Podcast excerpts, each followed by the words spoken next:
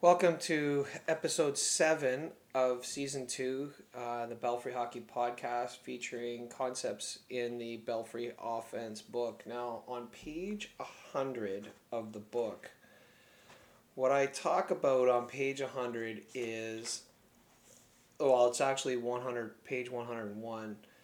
They talk about a most misleading stat that comes up in broadcasts, which is time on stick and you'll see them, you know, go through the on stick, like after each period, how long you know Matt Barzal had the puck on a stick, and that always irritates me because it's not really a it's not really a relevant stat, really at all. Uh, what does matter for me is how frequently the player is getting the puck. So how long you have it on your stick is not as important to me as how many times you get it.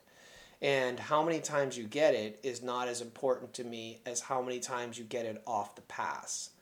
So the more sophisticated the player is in their offensive understanding, the more frequently they're going to get the puck in good areas with timing, with speed, off the pass.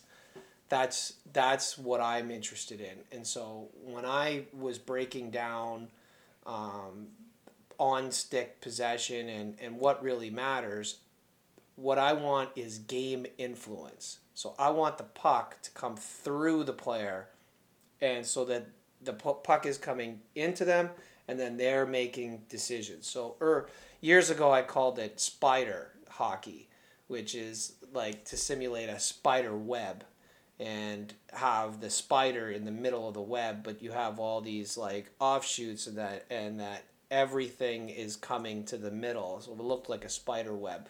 When you look at a player and how often they get the puck and how much they get it off the pass, and then, then what happens is there's certain patterns that come through. And what's interesting to study is the patterns of how they get the puck and what types of things that they do before they get the puck to get the puck in that space. So, how do they preserve space? How do they elongate the passing lane? How do they communicate with the non puck carrier? How in the doing the same things and going through the same patterns over and over again, how much does that influence how frequently you get the puck? So if you just are random, this is why players who are not habit based really struggle and they struggle offensively because they don't do the same things over and over and over again. And that's what is the characteristic of the best players. They do the same things. They train the people around them to understand where they're going to be and that's how that's a, a major contributor as to why they get the puck. If you're just chasing the puck all over the place, that's why loose puck players who players who primarily get the puck off of loose pucks and that's how they read the game those players are going to really struggle to create legit offense when it really matters because it just doesn't work like that. Offense is the best offense comes off the pass. And yeah, you can force a turnover, but what happens after a forced turnover?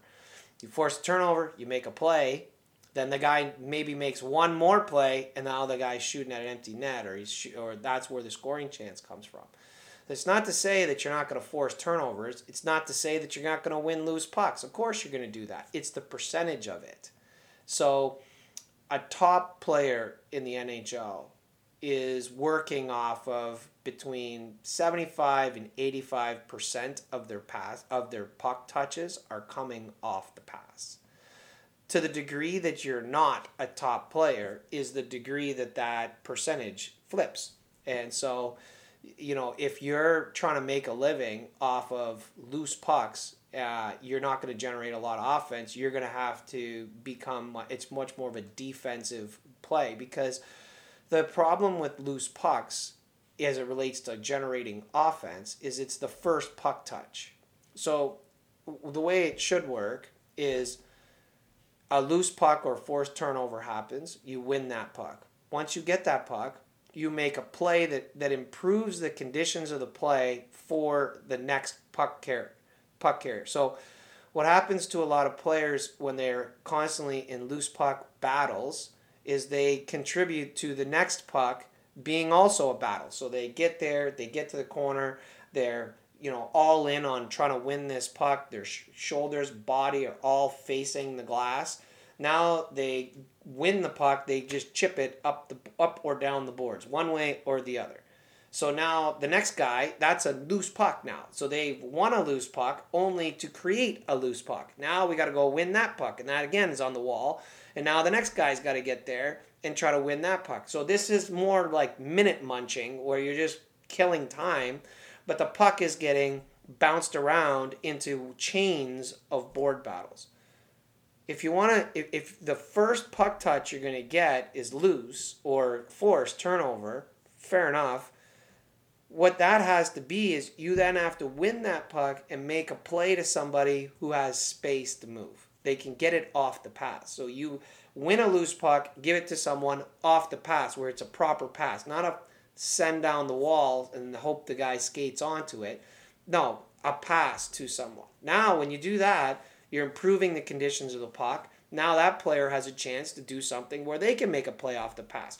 Now you get off the wall, you relocate to a good area, you get the puck back when off the pass. So now you get the puck off the pass, that's different.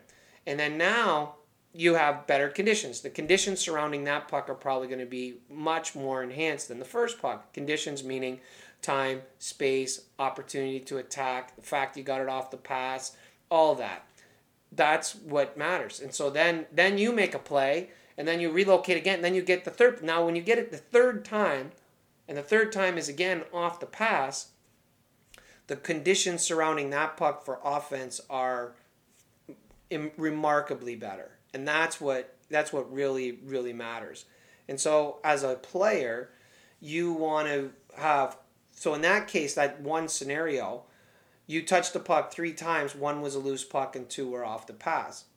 So that's that's pretty reasonable. That's 66% of the pucks that you're getting are now off the pass. Now you get a few more off the pass. Next thing you know you're up at 75 80 you're now in an elite puck. So you, you win a loose puck or you you uh, you steal a puck but then you convert that into three more pucks off the pass. That's that's really what it is. Now, so because I don't want to leave an impression that only getting pucks off the pass is what you want, and you're not going to engage in loose puck battles or winning pucks because that's also not true. You need to do that. It's just the percentage of pucks. So, you know, if, if a player touches the puck 40 times even strength, they should really have 10 loose pucks, forced turnovers, and 30 off the pass. That's what it. Sh- that's what that profile should look like if they're elite. Now, if you're touching the puck 40 times, even strength in a hockey game, you are in offensive rhythm. And that's what I mean when I go back to on stick possession. In order to get a large number, a large number in on stick possession, what usually has to happen is you need to have the puck on your stick for longer durations, which is counterintuitive to real offense because now you're carrying the puck. The longer you're carrying the puck, the more it's difficult for the puck to now move with pace. The puck moves. The, the game is played at the pace of the puck. So when you get it and you skate it for long long duration, you're slowing the game down no matter how fast you are, you're slowing the game down. Now, if you're slowing the game down to then make a play off the pass that then speeds it up again, well, that's elite too, right? So there's you got to be careful. Like it, it, there's there's levels to this, and that's what I was trying to communicate in that through the broadcast. I would rather see how often the player touches the puck, and then if you really look at how how the player influences the influences the play through their shift, now that's a whole other level. So what do I mean by that? So I can influence the puck without touching the puck. I can do it through my positioning, I can do it through angles, I can do it through the options that you have as a puck carrier. I can influence where the puck goes. So I can control the shift I can control the puck without having to touch the puck. And that's a big distinction. And I think we sometimes we don't we don't give that as much credit as what it deserves because there's a lot of guys who really control the game and yet they're not going to show up on puck touches like or uh, durations of puck. They're not going to have the puck on their stick for a minute and five seconds. They're just that's not in the game. They're going to have it maybe 40, 45 seconds, but they're going to touch it 30 times even strength. And that's impact the game. And then because they've done that, they're also forcing pucks back to us because they they take good angles, forcing the puck carrier to hurry. They miss a pass. Now we're getting the puck or they they get forced into small area. They overhandle a puck. We're able to get there get a contact take away and away we go. They're influencing. Or they you know you look like you want to try to come one way uh, that play's not there now you have to go back so like if you looked at a, a, a defenseman for example who can control the game without ever without touching the puck in the shift think about the offensive zone the other team gets a puck they bump it to their to the D partner behind the net. D partner comes around the net and they look to the winger. When they look to the winger, the weak side D has come down, surfed down, and they've taken that option away. So now the puck carrier comes up. They take a look. That option's not there. They don't have the the uh, the play started on the other side of the ice. The other people haven't come across enough. Not really options through the middle of the ice. Puck carrier's now stuck. Play the, the RF two is closing down the space on them. Now they're stuck. What do they do? Turn back. Now they turn back. Where are they turning? Turning back into small space. They're now they're initiating basically our forecheck, and now they're under a lot of pressure to try to break out. Do you know how many times that happens? Happens a ton. And the the guy that the the defenseman is not getting credit for that play, but they're essentially controlling the shift. You can't exit the way you want to because defensively we're shutting that down. And so uh, now, let's say the, the play gets turned back, we forecheck, push the player into the wall, F2 picks up the puck, F2 gets it, kicks it up to the top to who? That's right, the defenseman who was the weak side defenseman, who's now the strong side D on that side, who has started this whole play. Now they get it, pass it to their partner, we change sides, and now we're generating offense. That's controlling shifts and you can control it in a multitude of different ways. You don't have to have the puck on your stick to be controlling the shift. And there's a lot of different ways people can control the shift, and I think we need to look at all of them and give credit where credit's due so that we can truly understand who's impacting winning. Those kids, there's there's certain things that happen that influence winning. Getting pucks back, influencing the play, like I just talked about. That's also getting pucks back. Once you get it, how many times are you getting it off the pass? So that's your availability, the trust that your teammate has in you, their, your overall habits, all of that. And then, if, for example, if I get the puck off the pass and I make a puck, uh, so if you give me the puck off the pass and then I make a good play with it or I give it back to you, what are you going to do the next? What are you going to be inclined to do the next time? Well, you're going to be inclined to give me the puck because you know I'm going to do something with it. But if you give me the puck off the pass and I degrade the puck by putting it in a bad area, I get the puck. The puck turns over. I don't do what I need to do with it. You're going to be less inclined to give me the puck.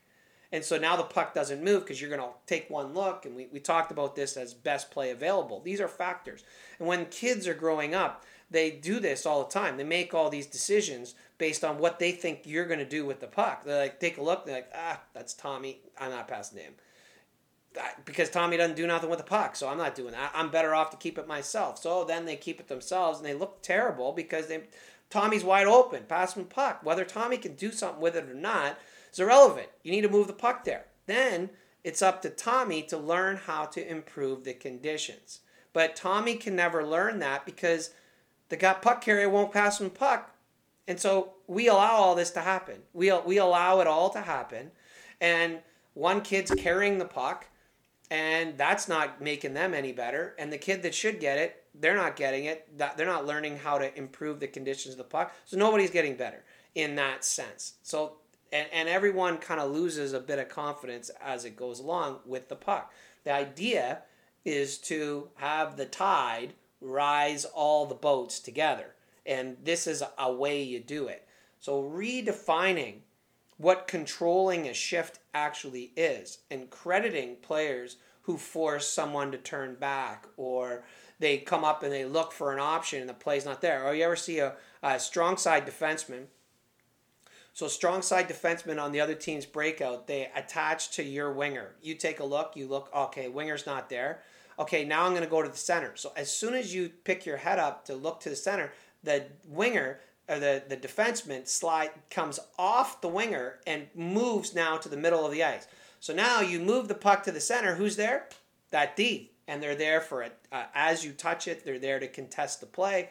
Or you miss the pass, or you're under pressure and they actually you actually pass it to the defenseman in the middle. That's high level understanding of how to control a shift and control where the puck goes. And I think that those things matter more than how long, you know, Matt Barzal had the puck on his stick. How long he has the puck on his stick is not relevant unless he's touching it 40 times even strength. Touches it 40 times even strength, that means he's a spider. Everything's coming through him and he's making all the decisions with the puck. And then, you know, he ends the night with a three point night yeah, that's a good night. He's in rhythm. And that's the other piece that I want to talk about as it relates to this. Having the puck on your stick for long durations of time can reduce rhythm. And what I mean by that is it's get it, move it, get it back, move it, get it back, move it, get it back. That's a rhythm. And you get it every, you know, I had a stat that I, I had basically invented years ago, which was to calculate the frequency of puck touch. So I would take the amount of time, even strength time on ice, and I would divide that into the number of puck touches, and that would tell me the puck frequency. So players touching the puck every, you know, 12.8 seconds. So now I know that, or puck touch, or the players touching the puck once every 60 seconds, or the players touching the puck one every 80 seconds. Okay, well, if every shift is, say, 35 seconds and you're touching the puck every 60 seconds, that tells me you're getting an average of one puck touch every two shifts. Now, you get another guy who's touching the puck every, you know, 15 seconds while he's getting two puck touches every single shift. Who's in better offensive rhythm? That's and and that's what I'm talking about. And uh, how and then if you work off that 80-20 rule 20% of your puck touches are loose pucks and forced turnovers and 80% are off the pass you are elite. That's how that's that's what it that's what it looks like. That's when you study it that's what it comes out to. And so if you're a developing uh, player or you're developing players try looking at it through that lens and see what that does. Because it's once you see it you won't be able to unsee it. And then you can start to see how there are some really good players who are not elite because they don't understand this stuff. They get the puck once, they carry it for long durations of time, but really when they finish the game, they have 15 puck touches and they had it for a minute. And they created a couple of scoring chances for themselves and maybe a rebound for someone else. It's not really elite. I'd rather see the guy who's not touching it maybe as much because the other problem is the lower the level that you play, the more the puck is loose. There's not as many plays happening because you know people are there's a lot of puck hogs. There's a lot of players that don't know how to move the puck. They're not encouraged to do it. They they're making executive decisions as to who to pass to based on their thoughts of who's good and who's not. All that bullshit is happening. And so that all reduces their ability to really understand true offense. And when you where where this really really comes to light is when you watch the growth and development of younger players on both the male and the female side. So on the male side, the reality that I have to move the puck comes a lot sooner for them because they're going to get hit hard and if they overhandle the puck, uh, they're going to get hit. And so they start to learn like there's Some places I might be able to hold on to it. Other places I probably should already know what I want to do and move it. They're taking greater stock of who's around them because they don't want to get hit. All of that. On the female side, you kind of get away with it. There's a lot of loose, wave with it a lot longer because there's a lot more loose pucks available. So there's a defenseman that can get a, a, a puck because so many pucks are getting dumped in, so many pucks are loose. There's a lot of missed passes on the rush. The rush is unsophisticated, so one player's getting it, they get you know knocked off the puck. Now the puck is loose. Now you get that player, they get it, they round the net, and up they go all the way down the ice. And they do that 10, 12, 15 times a night. They never really have to move it. They just go from one end to the other all the time. You can do that for a large percentage of your career in women's hockey if you're good. If you're a good skater and you have a good puck, you as a defenseman, you can do it literally all night. And that is precluding to what elite offense really is. And every kid is now falling down because they stop moving, they stop playing, and that kid's not getting the puck that number of times that they need it because the puck is not moving. So they get it's not an issue of their development necessarily. It's that they don't get a chance to see what elite hockey really is. They never get a chance to play it at its highest level of expression because they don't understand this whole concept of how the puck should move. And if they worked off that 80 20 rule and they were able to see the puck move like that, now you're moving off the puck and you're getting pucks with off the pass and then you're moving and people around you are moving like it's a whole that's a whole other world and they just don't get access to seeing that it's frustrating to see because they're capable of it and so i think that's where on the boys side they still have the same issues. They still have that kid I just talked about. There's that kid's there. That's that's happening. It's just that for the majority of the players, it comes that reality comes sooner that they have to move it. So the collective movement of the puck is much better, um, and that's so they get a chance, a little bit of insight, more insight to see how that the sophistication of offense really could be. It's there to be learned. It's there to be understood.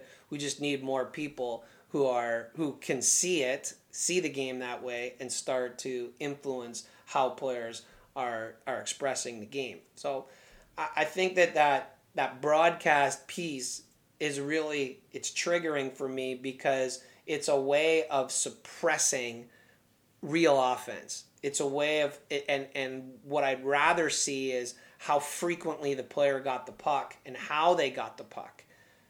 That is what's going to be more telling as to why that player is elite and why they're influencing the outcome of the game because they're the spider, they're in rhythm, they feel good, the puck is coming through them, they're uh, they have an offensive flow to their game because they're that's what that's what being on is. And that's the difference. And so, uh, so I, I love that topic, and I like I literally in the book was only able to touch on it for a couple of pages. So that's why I love this forum because now I can really dig into it and really talk about what I really like, what I what where where it really matters and what the difference is. And what I'm hopeful of is that we get more and more kids and coaches to get that insight into that real sophistication of when offense is played at a really high level with that offense collective offense. There's a lot of great individual players but there's not enough collective offense where people really can play with each other and that comes back to some of these ideas. And once these ideas are understood you're starting to build a platform to where it's possible to understand how to play like that